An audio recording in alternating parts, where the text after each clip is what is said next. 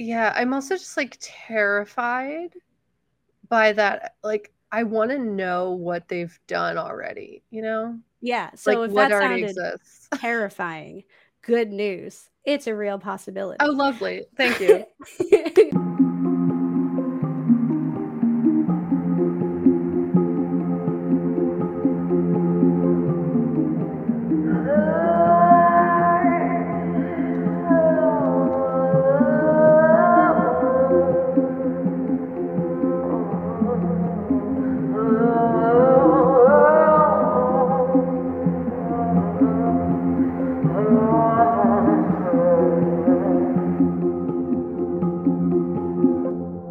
Hi, I'm Kat. and I'm Gabe. And, And we're, we're the ghouls Ghouls next Next door. Talking about spooky stuff. as we do, Yes. living life and saying words about stuff. Heck yeah. As, Mhm. as we do. Uh, yeah, we are the media literacy show from a horror lens where we explore the real life, historical, happening right now outside, reasonings behind our cinematic fears. And this series is It Is Written, uh, where we're talking about some writers and not explicitly like outright horror writers all the time, but a lot of the Mhm. things that they cover is horrific. Um, and so I would argue that yes, they are horror writers. Um, and Yeah. we're doing this in like two parts for everyone. So uh, we start with kind of like a biography and study of the writer themselves, and then the second episode is where we dive into a specific work of theirs, usually one that's like most well known. Yeah. And what we've been finding is that one, it's interesting to like learn about the authors, but then when we end up talking about the books, we're like, this is so much more words than movies did. yeah. we have so much to say, which I mean is probably great for y'all if you like hearing us say things. Uh, but yeah, I would just realize each time so far. It's been two. I know it's not like it's a bunch, but we're like, wow, there's so many words to say about this topic. Uh, it's like ver- like you know you get like 90 minutes maybe two hours of a film mhm. you know versus like pages of entire backstory and emotion and like things that we just can't convey on screen in quite the same way like we've definitely Yeah. talked about uh films that are inspired by books in in some of their differences like annihilation i talked a lot about the book primarily because that's where i'm more interested in what Yeah. happens um and it is like that it's just that there's so much more to be said because they can take more time and you can create worlds a little differently like you get to Mhm. invent them right like in your own head and so sometimes interpretation just drastically changes yeah. um and the same can happen in film but just i feel like not as as much as when you have like a book yeah, you're given like more of the information already like kind of like decided by someone when you're watching a film where like in the book you can really make a lot of the choices your brain influences like the information you're taking in in a different way because you're really in visual you're visualizing it differently. You're not you're giving so much less physical context or like visual context. You have to like invent a lot of that in your own head. Mm-hmm. Yeah, and I what I really enjoy about this series, like talking about my own series right now, is that we are kind of unpacking like the writer, but then also a specific work because we've done this in the past. Like we've Mhm. done like classic uh, writers, we've done like some of the more popular horror writers like Stephen King, Joe Hill, Anne Rice, you know, uh, Dean Koontz, and uh, people really enjoy those because we go into like like who that person was and what inspires their writing, what kind of writing they do. And Mhm. we just felt like, in addition to kind of like how we did with Jordan Peele, it was just, we had so much more to say about like just his films in particular that we had to put it into two episodes. So um, Yeah. we just, knowing ourselves did that now and so last our last two were about octavia butler and the Earthseed series, so Parable of the Sower and Parable of the Talents. And this time we're going to be talking about Margaret Atwood, yeah who is the author of like 40 plus books. yeah, they wrote a bunch. It's actually apparently, according to their website, which I'm going to say again in about five minutes, so I could just wait. But uh, they wrote 50 books of fiction, poetry, and critical essays. That's insane. Insane. Just yeah. I'll be always writing, always be writing, yeah. and um, they uh margaret is definitely one of my favorite writers we'll definitely talk about you know i mean people aren't perfect right and we'll talk about mm-hmm. some of the issues that come up with their writing but um and maybe even some of just like a specific attitude to like this laissez-faire approach to certain things and topics mm-hmm. like ah, i'm just not going to touch that uh, and i'm like mm, okay that's not quite it that's not quite it um, yeah. but i will say that like um, i've read quite a bit of her work she's definitely one of the names up there of authors i've read multiples of their work like often and try mm-hmm. to like seek out um, her works i have uh, met her in person she mm-hmm. signed My Handmaid's Tale and The Heart Goes Last. are at the Free Library of Philadelphia um, with cool. our good friend Anya. So we both really like appreciate her, and I really do. Um, and yeah. I think it's like you can appreciate someone's work, you can appreciate them, and you can also acknowledge problems yeah, no, and, and, lacking of perspective as well. Um, yeah, and I, I mean, like you would appreciate it too. That's fair. And I mean, this is, I've only read The Handmaid's Tale at this point. So I feel like I need to read more of her work to get a bigger picture, especially more for like recent stuff. Cause I feel like she's like grown a lot in her career and her perspectives like through time. Mm-hmm. Um, so I imagine it would be interesting to just like, yeah, read more of her books to just get a bigger picture. Cause I, I only have The Handmaid's Tale and I thought it was fine. Yeah. so I think it might be interesting to like uh, have more things added to the opinion that extend past something she wrote in 1985. Yeah, and I definitely want to read the Testaments, uh, which come as the sequel to *Handmaid's Tale*. I'm interested. I want to know what happens because uh, it kind of yeah. left off not knowing what things are, which I also appreciate. But um, yeah, why don't we dive in? Why don't we tell you a bit about gotcha. Margaret Atwood and then we'll tell you I'll tell you about like her work and Kat's cool. going to tell you about her life. Let's do it. Do it. All right, guys, let's learn about Margaret Atwood. I'm going to tell you some general facts as well as like some like more in-depth facts. I think Gabe has like the coolest fact in their section uh, that I don't talk about, but it was pretty neat. Uh, but I want to thank thoughtco.com for their biography of Margaret Atwood, as it helped in filling in a lot of areas of information that both Britannica and Margaret Atwood's website did not have. Um, just like more context, like a lot of the shorter written informational articles about her were just like she did this and she wrote a lot. And i was like that's cool but like why did she write a lot? What was her her deal you know? Like mm-hmm. what was mm-hmm. her story that led her there? Like it's cool that she wrote a bunch of books about stuff but like why did she do that? It's i feel like it's just interesting to learn that. So thoughtco got more in depth about like what her life story was um, awesome. as i said before uh Margaret Atwood has authored more than 50 books of fiction, poetry, and critical essays. That's a bunch. They wrote all the time. They are still alive, I believe, and writing mm-hmm. more. So that's pretty awesome that, you know, 50 is a lot of books. That's a bunch. I can't even fathom writing 50 of anything other than these scripts that are a page or two long. so it's impressive. Uh, whole ass books. So, Margaret Atwood was born on November 18th, 1939, in Ottawa, Ontario, Canada. Her parents were Margaret Atwood, Nee Killam was her maiden name, and Carl Atwood. Her mother was a dietitian and her father was an entomologist, which is a bug scientist. Um, and like Octavia Butler, uh, her mother read to her quite a lot, and that's something that really influenced her love of writing and reading itself. Um, and Atwood described her mother as a tomboy or not like fitting of traditional womanly um, which could have like influenced her a little bit too. Um, one thing that I thought was really interesting about her mom is that she was like really a pillar of like pushing for education. Um, and that apparently like her grandfather didn't want to pay for Margaret Atwood's mother's schooling because he called her too frivolous, which is just rude. Um, so she ended up taking a job teaching to save and pay for her own way to college.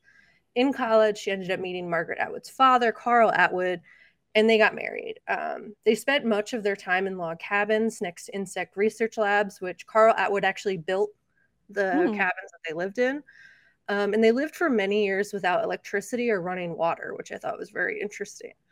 Um, apparently, uh, her mother also got really into becoming an ice dancer and did so until he was like 70 years old. And had a lot of just like really interesting interests interests like was just very independent wanted to like what is it called? When it snows like shovel her own lawn. She was like always on the roof taking stuff out of the gutters and stuff like she was very into just like defying gender norms. Mm-hmm. so uh margaret was like raised pretty heavily by her mother especially because they were homeschooled until the age of 12 um, and lived in these cabins next to bug laps uh, without electricity running water. So she had like a what you could describe as a somewhat non-traditional childhood. Um, so Margaret was the middle child. She has two siblings, siblings, and in her youth, they moved all around Canada, living in northern Ontario, Quebec, and Toronto. Um, Atwood didn't start attending traditional schooling until the age of 12. As I said, like her mother homeschooled her until the age of 12, but she became an avid reader and writer. Um, she read a variety of things from traditional literature to comic books, and she loved writing as much as she loved reading and wrote children's plays and stories at the age of six. Um, hmm. She she continued her schooling, moving on to high school at Leaside High School in Toronto, and they moved on to college with their undergraduate at the Victoria College at the University of Toronto, and their masters they got at Radcliffe College, which I believe is the female school for Harvard hmm. in Massachusetts. Um, they almost followed that up with a PhD, but ended up not completing their dissertation. Um, following school, Atwood married the American writer Jim Polk, uh, but they got divorced pretty quickly uh, five years later. Um, and they met pretty soon after and fell in love with a fellow Canadian novelist named Graeme Gibson. Uh, and in 1976, they lived together until Gibson's death in 2019.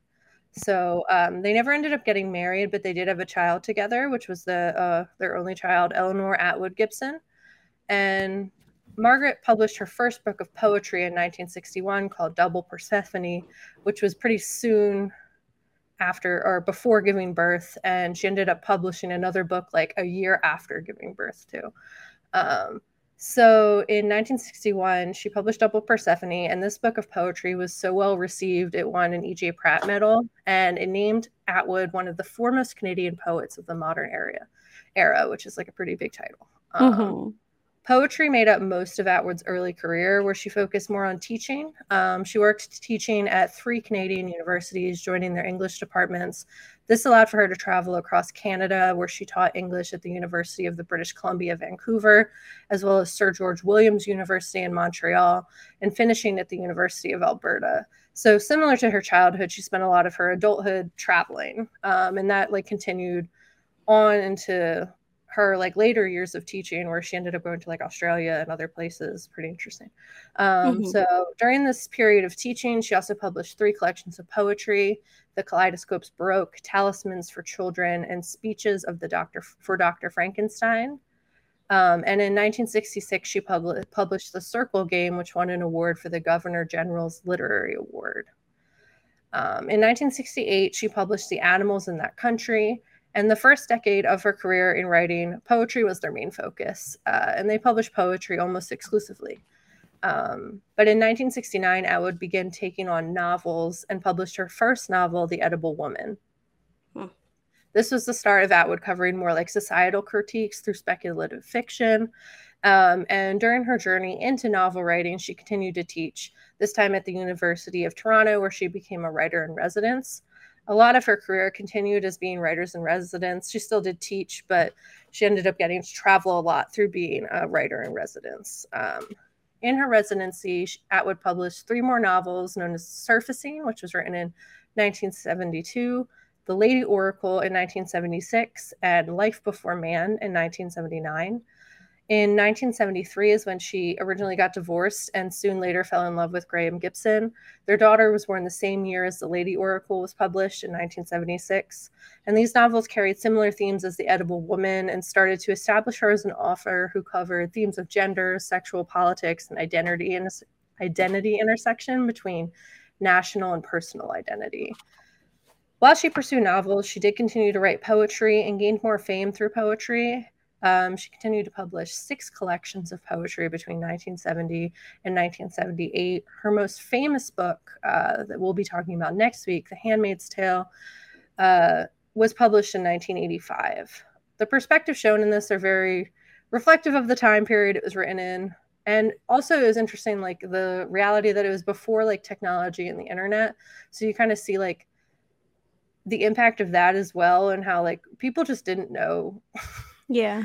what the internet would do. Um, so you have like, yeah, just like this different perspective on how society was thought to turn out, not even considering like how the internet would come into play and kind of like open up this like across the world situation, um, which I'm sure they might get into more with Oryx and Crake and like uh, bringing technology more into their writing. Uh, mm-hmm. But uh, one thing was I thought was super interesting is that in addition to being a writer, she was also an inventor um, and worked on a robotic writing technology that allowed you to like from a remote position sign things. Hmm. Um, and in addition to being an inventor, uh, she kept going on with writing. Following The Handmaid's Tale, Atwood wrote Cat's Eye, which was also well received throughout the 1980s. Atwood continued teaching, but did hope to eventually leave teaching for a more lucrative career as a writer. Um, teaching did allow for her to travel more, as I said, and she was able to teach and write in New York and Australia. But in the 1990s, Atwood continued novel writing and focusing on morality and feminism, covering many topics and styles. Um, in 1993, she published The Robber Bride, and in 1996, at Alias Grace, both novels depicted a villainous female character. Um, Alias Grace was apparently based on a real story where a maid was convicted of murdering her boss. Uh, but both novels won awards and recognition. And at the turn of the century, century, we got to see her publish a little bit more technology focused work. Uh, the Blind Assassin won many awards and earned her place in Canada's Walk of Fame. But as she continued, her books started to turn more towards technology and mixed with the speculative fiction as well as just like real life. So she came up with, as I said, the idea for remote writing technology that allowed a user to write in real ink from a remote location. This te- technology is called Long Pen, um, which is hmm. just fun. It's like a robot that signs things for you. I have like a picture in uh, the blog that will go out. It's just like it looks like this kind of like cool robot thing that like will just kind of 3D print energy sign things for you so you can sign like wherever you are and it'll if you put it at conventions or like book tours is how she used it where she couldn't attend in person she would still be able to sign books through oh. long so it's pretty neat um as I said, in 2003, Atwood uh, started to move more in technology. So Atwood published Oryx and Crake, which is a post-apocalyptic speculative fiction novel that turned into a trilogy called the trilogy called the MaddAddam trilogy, and the trilogy follows a post-apocalyptic scenario where humans have pushed science and technology to alarming places, including gen- genetic modification and medical experimentation. She also went on to write an opera, which is really cool. um, in the early 2000s called Pauline for the City Opera of Vancouver, which was about the life of a Canadian poet slash performer named Pauline Johnson. Um, Atwood's most recent work also includes some new takes on classical stories. Her 2005 novella, The Penelopiad, retells of the Odyssey and the perspective Penelope um, and Odysseus's wife specifically. Um, and it was adapted for a theatrical production in 2007.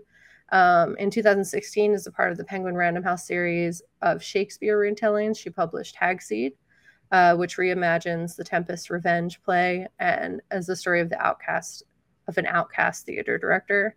But Atwood's most recent work, which uh, we talked about a little bit at the beginning, that we kind of want to check out, is The Testaments from 2019, um, which is a sequel to The Handmaid's Tale, uh, much anticipated, I imagine. Um, and the novel was one of two joint winners of the 2019 Booker Prize. Um, so honestly, when I was doing a lot of this research, there was not much personal information about Murder Mhm. Atwood and her like upbringing, other than like she spent a lot of her life without technology um, and like spending a lot of time outside in the woods with her dad, like following bugs uh, and kind of just like reading and learning about stuff in a way that's like kind of different than if you were in a public school for the majority of your educational upbringing, as well as like just in like technology surrounded upbringing. Uh, but she seemed pretty interesting. I imagine that like when, sadly, uh, after death, I feel like a lot more personal information gets published about people. So I imagine we'll, there'll probably be a lot more in-depth biographical information about her eventually. Uh, but I, I couldn't find anything like too personal. So it was mostly just like, yeah, about what you what she did, where she's from, a little bit of her childhood. Um, and yeah, that's the whole spiel. Yeah, there. Uh, I think it's. I have. I saw the um, the Penelopiad, uh, Mhm. like listed, and I've ne- I'd never heard of it before, and so I got like really excited because I'm like I really love when we take classic tales and we retell them from a different point of view. Mhm. Um, like there's uh, yeah. So one of my favorite edit like uh, like times where they've done this was uh with one of my favorite villains of all time, which is Iago from Othello. Mhm. Um, only because I just love.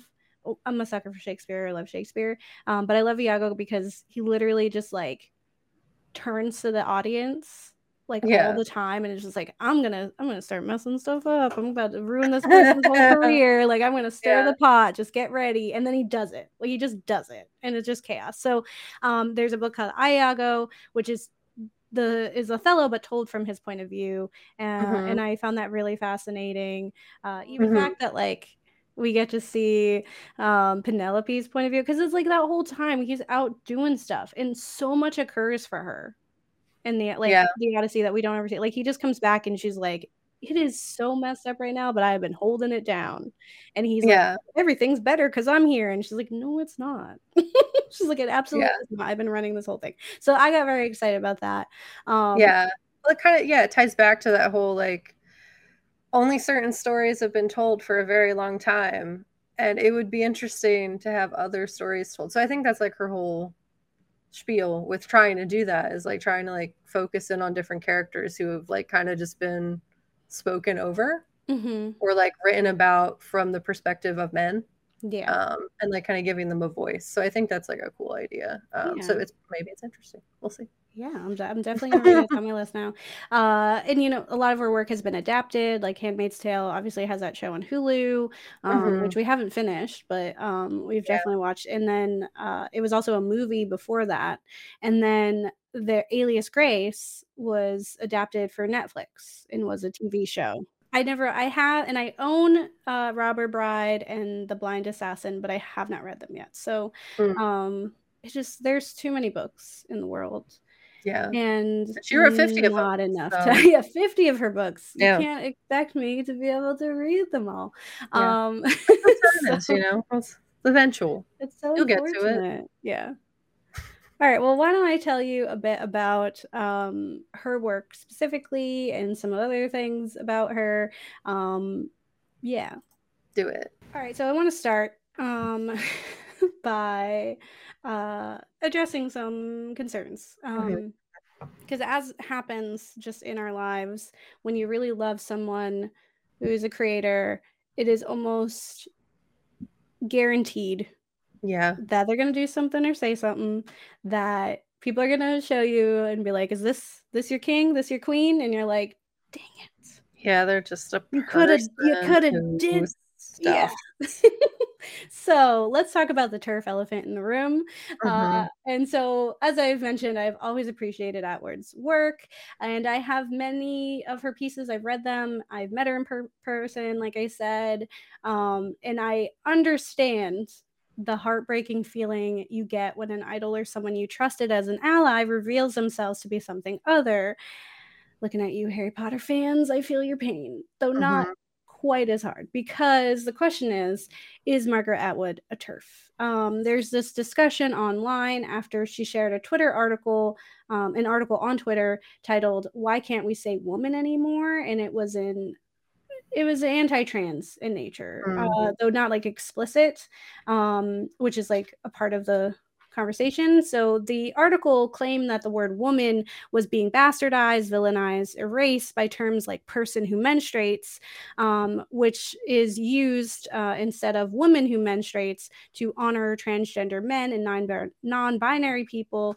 Um, but according to this article, is actually erasing women, um, which is not true. Yeah. um, it is just explaining it. And um, yeah, Margaret hasn't been like an outright TERF like JK, uh, but sharing this article kind of shows this passive indoctrination into trans hate or trans misinformation, transphobia.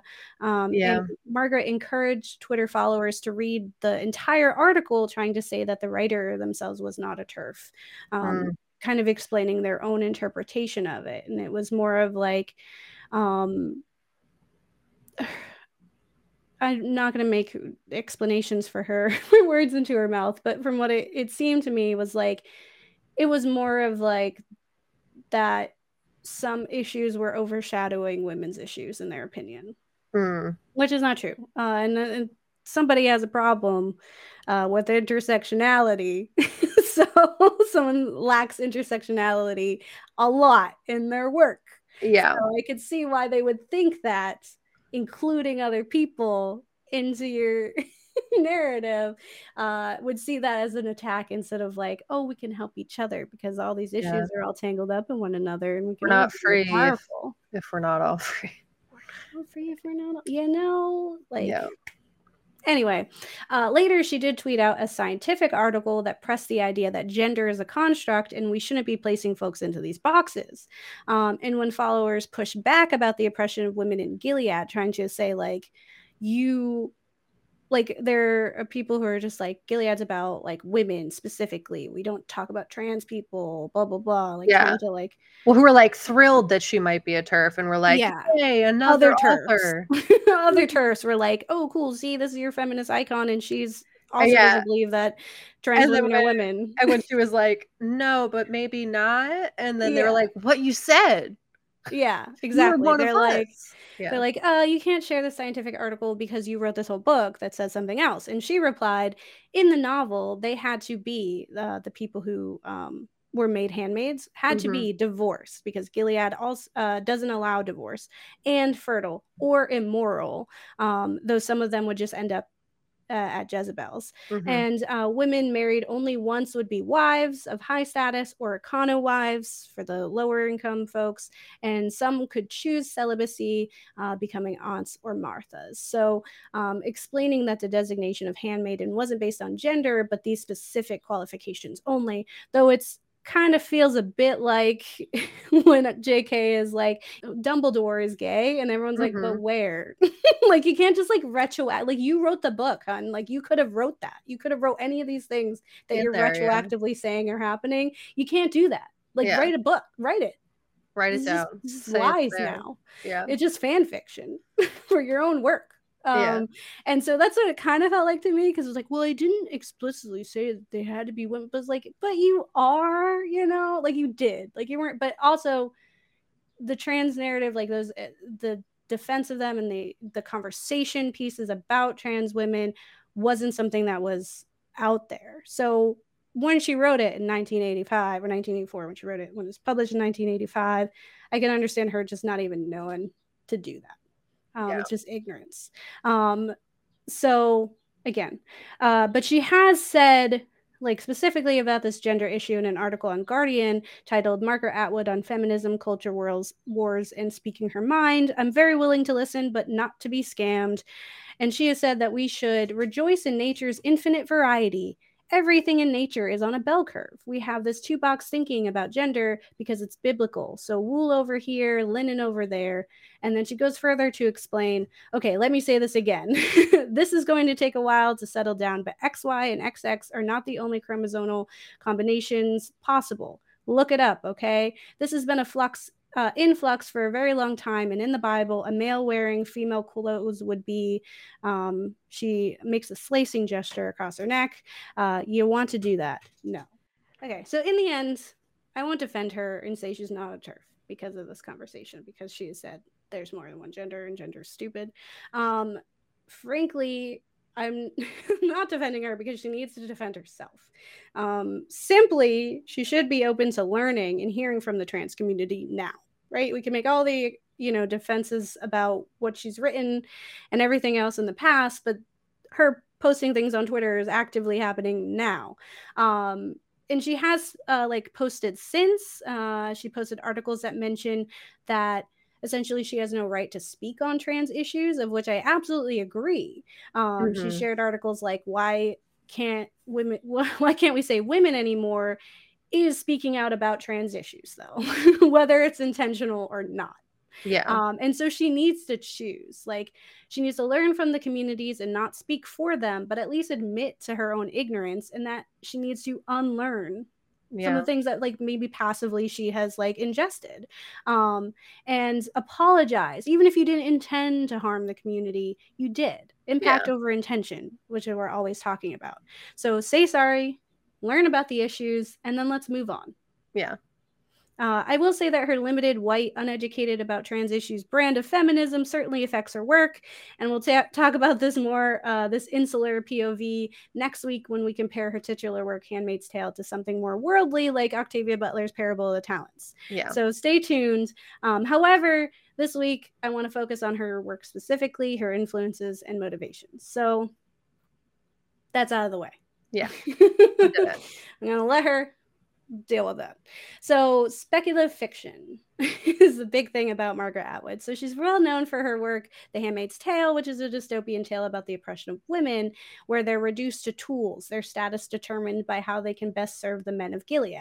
There is either uh, incubators for their spawn, uh, managers of their homes, or wives that are still subservient. Mm-hmm. And Atwood has a talent for writing her horrifying realistic futures, and she refuses to label her work as science fiction, but rather encourages the subgenre of speculative speculative fiction, uh, which is entirely possible. She sees science fiction as something that we cannot do now, um, like travel to another planet and create things there, mm-hmm. or jump into a like a black hole that makes us into a different dimension like those things we cannot fathom to do mm-hmm. um, but speculative fiction are things that are based on real world fact things that are happened in our history that influence like a, a clear projection of the future yeah. um, and that it's taking place here on earth so that's kind of the distinction for her um, my favorite uh, series of hers is the MaddAddam trilogy that focuses heavily on climate change, overhunting, extinction, technological advances, and processed foods.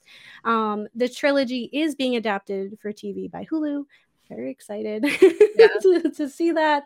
Um, and even Handmaid's Tale exists under the shadow of climate change, the environmental effects leaving most women barren and making those that could still bear children into rare delicacies for men in power. Um, she also has pushed back against uh, having her works be labeled as feminist, um, and we'll mm-hmm. say more about this next week. Uh, but she's just dissatisfied with the specific label put upon her and other women in the genre, such as Octavia Butler or Ursula Le Guin.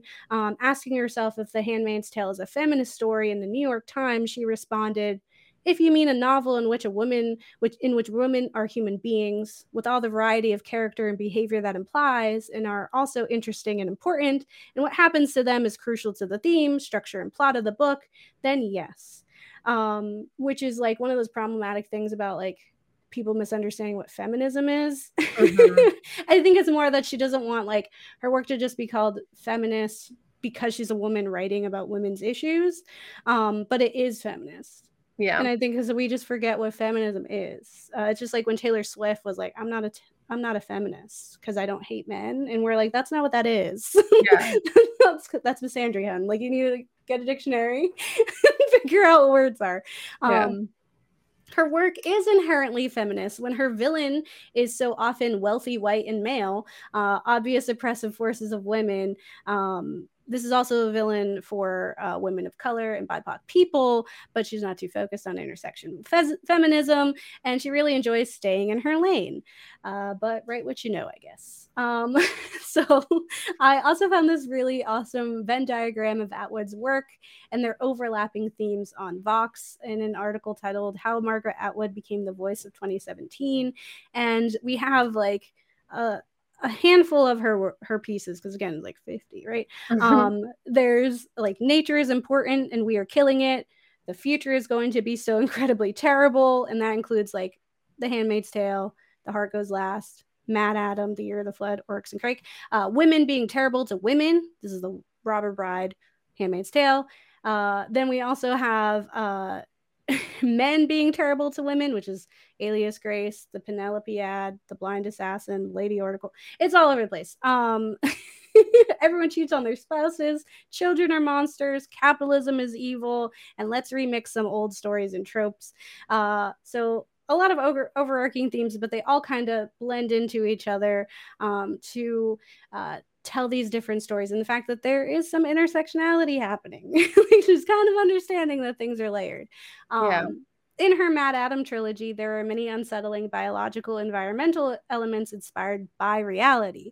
In this cool article i found on science friday titled four ways oryx and crake predicted the future authors julie Leibach Nicole Wetsman uh, and Nicole Wetsman explain the possibility of Atwood's predictions, including glowing green bunnies. They say oh. in 2000, self described uh, transgenic artist Eduardo Kac introduced the world to a real albino rabbit that glowed green under blue lighting conditions. Her name was Alba, and her verdure came from a protein called green fluorescent protein, or GFP, encoded by a gene that had been inserted at the ra- rabbit's zygote stage. Alba became the centerpiece of an art concept that Kac uh, called GFP Bunny, which involved other components as well, such as a public discourse about the cultural and ethical implications of genetic engineering.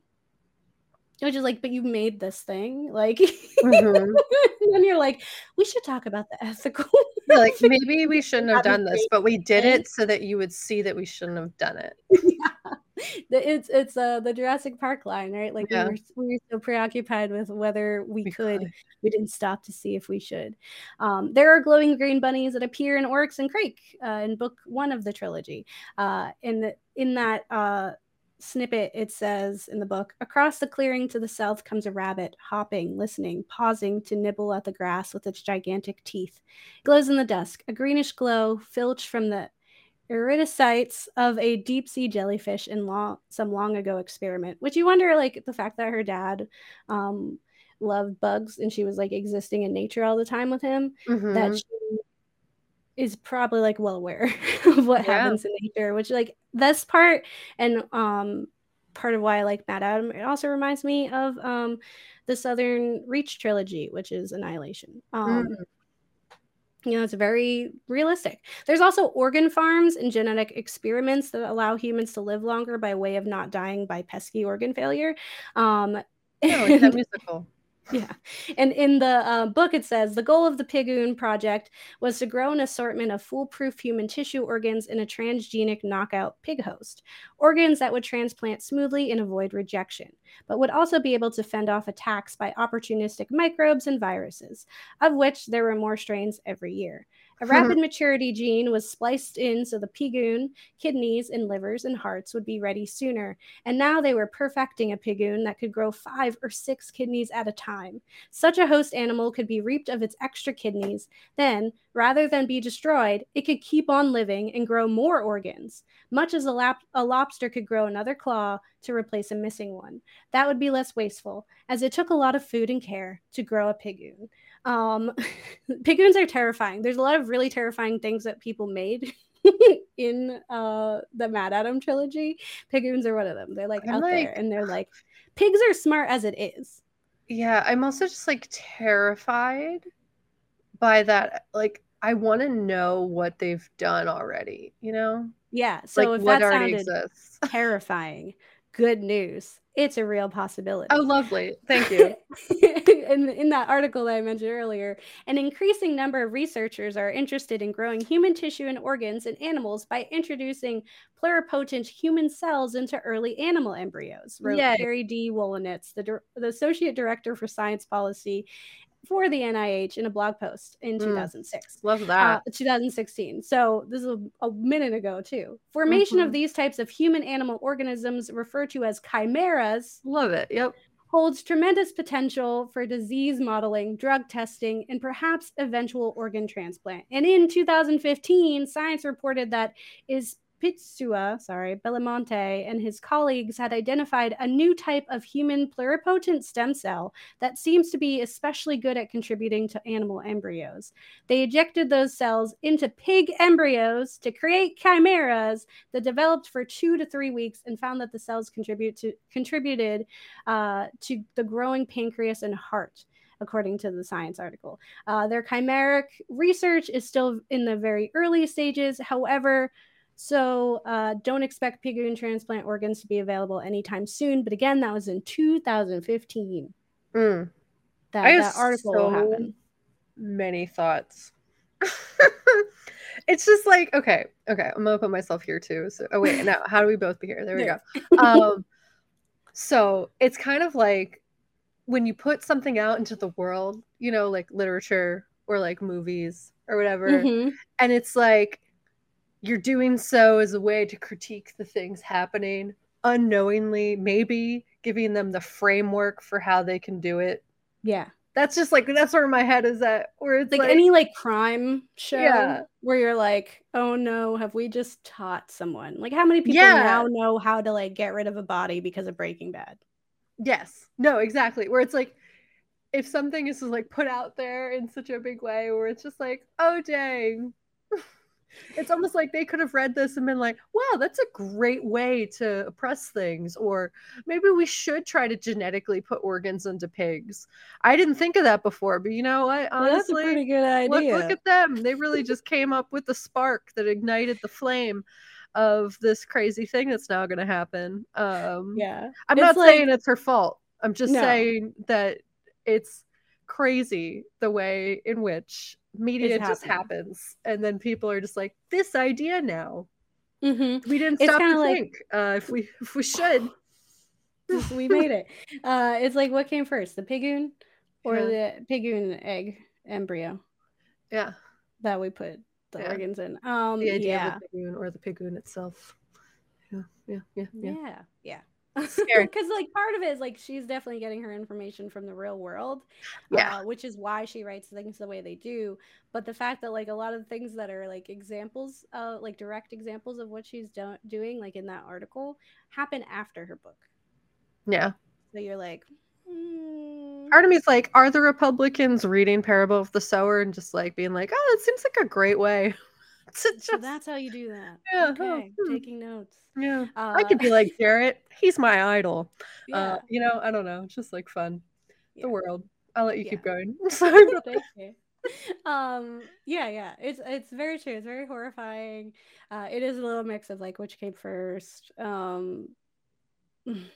we would hope that people would learn the right lessons but sometimes yeah, but like, it's like a challenge yeah. you know um, more than the scientific predictions the MaddAddam trilogy highlights the decaying society we live in with an emphasis on corporations and their power as well as an all too real apathetic reaction to a pandemic um, however, despite the eerie and heartbreaking world painted in the trilogy, there is a line of hope, a message we're familiar with with the eco horror genre that the Earth and other life will continue without us. And sure with the will. apocalypse, it is only our world that changes. The world doesn't end completely. Um, you don't read the MaddAddam series to see how the world breaks. You read it more to see how a new world can come from something which seemed always destined to break, explains writer Giles Allen Bowden in The Unnerving Relevance of Ma- Margaret Atwood's MaddAddam trilogy on the Boar. In Oryx and Crake, we meet the Crakers, genetically improved humanoids who are the next evolution of humanity. Um, and they're better than us in a lot of ways, and they're very just like specifically created to make up for things that we lack um mm. and they take from animals in certain ways like one of my favorite facts about the Crakers or things about the Crakers is that they um purr So like our cats purr to like heal us sometimes, like to ease to pain, and they purr to like heal themselves and each other. There's also like they're different colored, which was supposed to like um they're all like different crazy colors, like blue. Um and this was like to alleviate racism. Uh they also don't have um like uh like one uh like they don't have monogamy and mm. so they're like a whole community and they just like they're like we breed to make babies and to have fun. And so they just kind of do that like yeah. they're kind of fun. The Crakers are really cute. Um and they're just like cool new people. Yeah. Uh, highly recommend reading to learn about them. Now I'm like, um, I want to know. Yeah. in The Heart Goes Last, we're offered a glimpse into an almost future inspired by the financial crisis of the early 2000s. Those who suffered terrible economic failure, living in their cars and scraping pennies to get by, find refuge in a new working city, a city built around a prison. Uh, The hmm. residents rotate shifts between being staff at this prison and being inmates at this prison. So they have like a house. They're given a house with all the amenities, but for half the year, somebody else lives there and they live in a prison. Hmm. And then they switch, but it's like you get food, right? Uh, you you can see the appeal versus living in your car and not knowing when your next meal will come because all your needs are met here. You got food, lodging, safety, it's a place I could very easily see existing in Octavia Butler's Parable of the Sower. It's like a new form of slavery, which she hints at a lot in that book and in Talents as well. Um, there's also this whole theme about sex workers, technology, fetishes, and sexual sexuality mixed up together in a weird, weird stew of Elvis sex bots. Um, wow. it's okay. a very interesting uh, thing. Uh, Atwood has said, Our stories are likely to be tales not of those who made it, but of those who made it back from the awful experience the North, the snowstorm, the sinking ship that killed everyone else. And Atwood's speculative fiction morphs our realities into haunting mirrors, whether painting a world in which the American government is replaced by a militarized theocracy, hello, January 6th, mm-hmm. uh, in The Handmaid's Tale, or a future in which civilization is wiped out by a man made viral pandemic, in Oryx and Crake, Atwood makes some compelling cases for a change. We are on track to an even worse future. It's only a matter of which one we choose. Indentured servitude through our flawed and disgusting incarceration system, the reduction of women to cattle, vessels for giving birth stripped of their rights and humanity, ethically questionable technological advancements that could be our undoing. Each world she builds is possible and similar to Butler's, a promise. And she, like Butler, doesn't want to just scare us. She wants to inspire us. She has said, But there's no point in placing your confidence in hope alone. Hope should inspire action rather than be a substitute for it. To know you have a chance is what drives people to do amazing things. Mm. Um, which is really inspiring and interesting because Handmaid's Tale is so hopeless. Yeah. so we'll definitely talk about that. It's like, girl. You, yeah, you leave with no, like, if anything, that was my biggest gripe is you leave no hope. There's just like, no oh hope. Jesus, okay. It was. I will say this, and we're gonna talk about next week. Handmaid's Tale is very. um Don't look up. No, uh, it's a little. Don't look up. I see it as the Diary of Anne Frank. Hmm. Because that's literally what is at the end. Like at the end, they're like, "We found these this note we found all this these journals. Mm-hmm. We think she might have been stowed away in an attic. Like they literally say it to you. They're diary entries. You get a glimpse of the world through the eyes of one person, and then it ends, and we don't know what happens except like we know what happened to Anne Frank, but not everybody knows that, right? Yeah. Um, it's you don't know that when you're reading all the time. Mm-hmm. So the end is like, oh, her dad showed up a week too late, and you're like, what? Um, and that's kind of like what the world is. so I get it. I get like her being like, this is literally reality. Like this is like, you know, um, mm-hmm. um, but at the same time, it is pretty hopeless. Um, it, MaddAddam is a little less that because it is more of like the earth is reclaiming itself.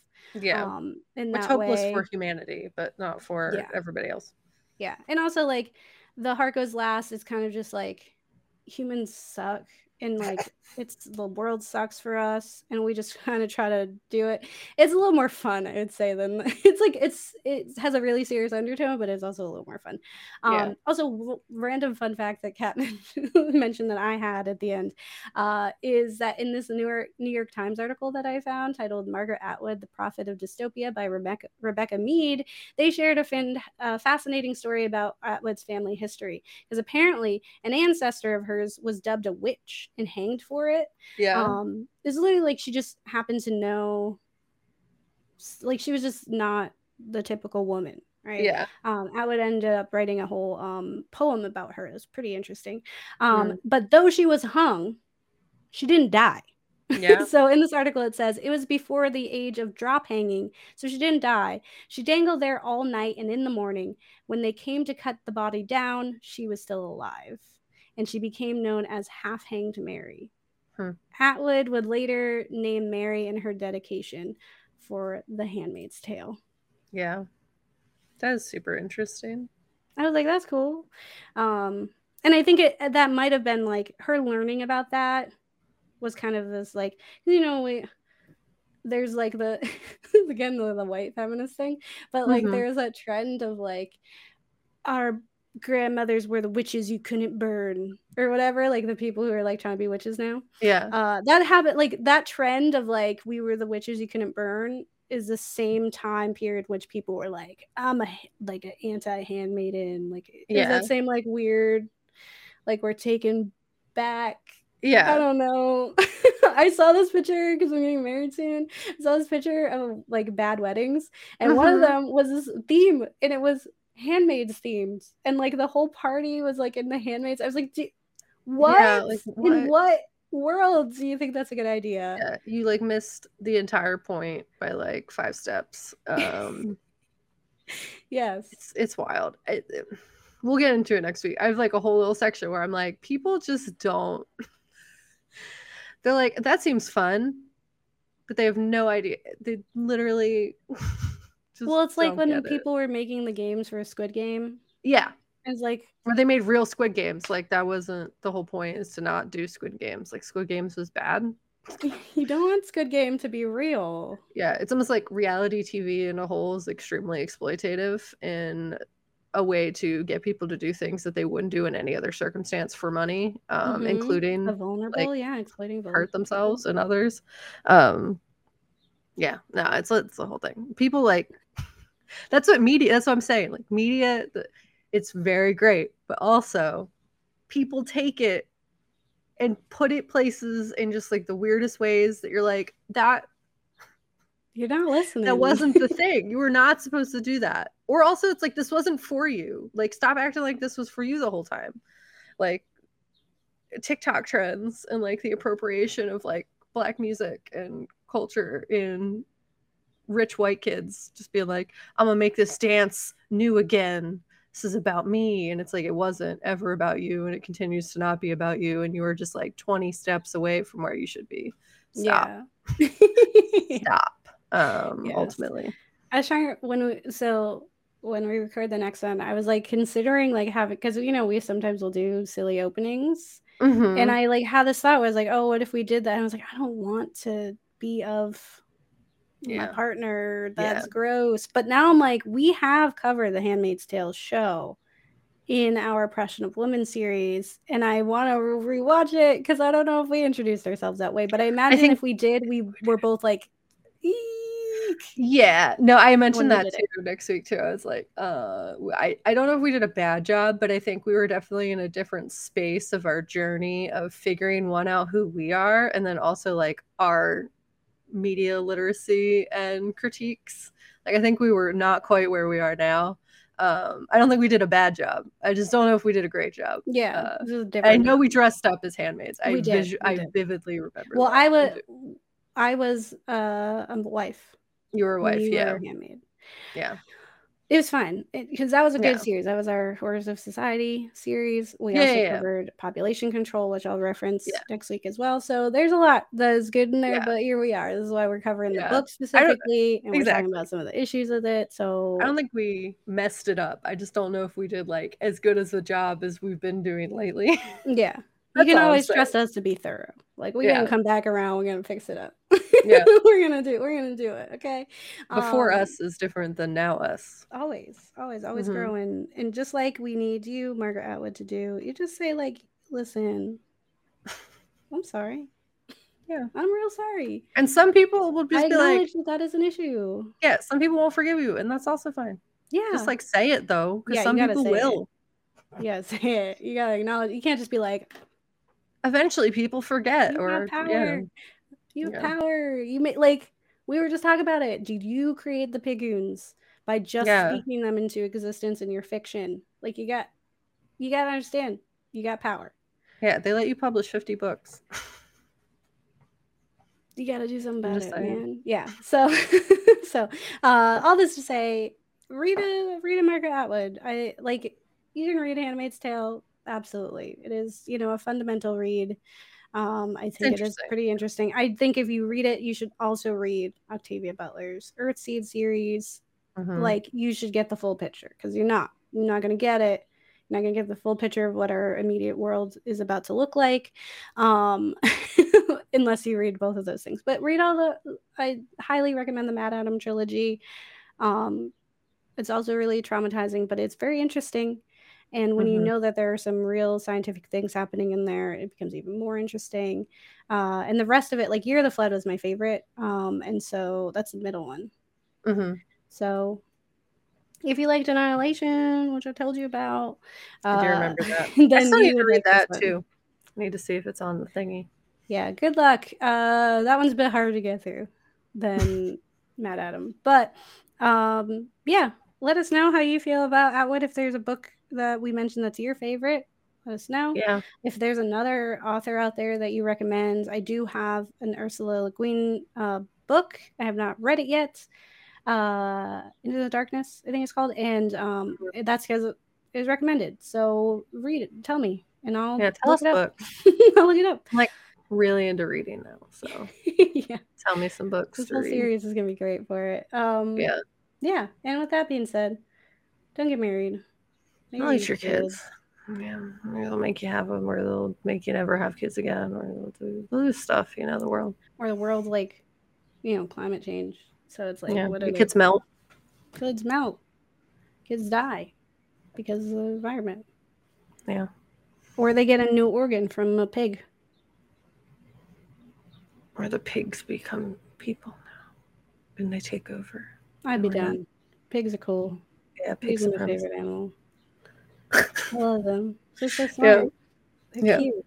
Here's I yeah, I vibes, I vibes with it. I'm allergic to every animal that exists, so I I've seen a pig, you know, but I I, nice. I can't pet them or like talk to them because I my eyes will swell so shut. I love 'em. So I'll talk to them for you. that's why you can't get married on a farm. That's literally like the whole thing. that I'm very allergic to farm animals. It means that like in the apocalypse, like I I can only do garden. Mm-hmm. You just Can't have- that part. Yeah. I can't have bunnies. I'll die. I can't have I can't. I'm of- allergic to bunnies. Yeah, so I can't have any of it. I just have to eat plants forever, which is totally fine. I like plants. That's what I do. Yeah. All right. Well, bye everyone. Survive the apocalypse. It's coming.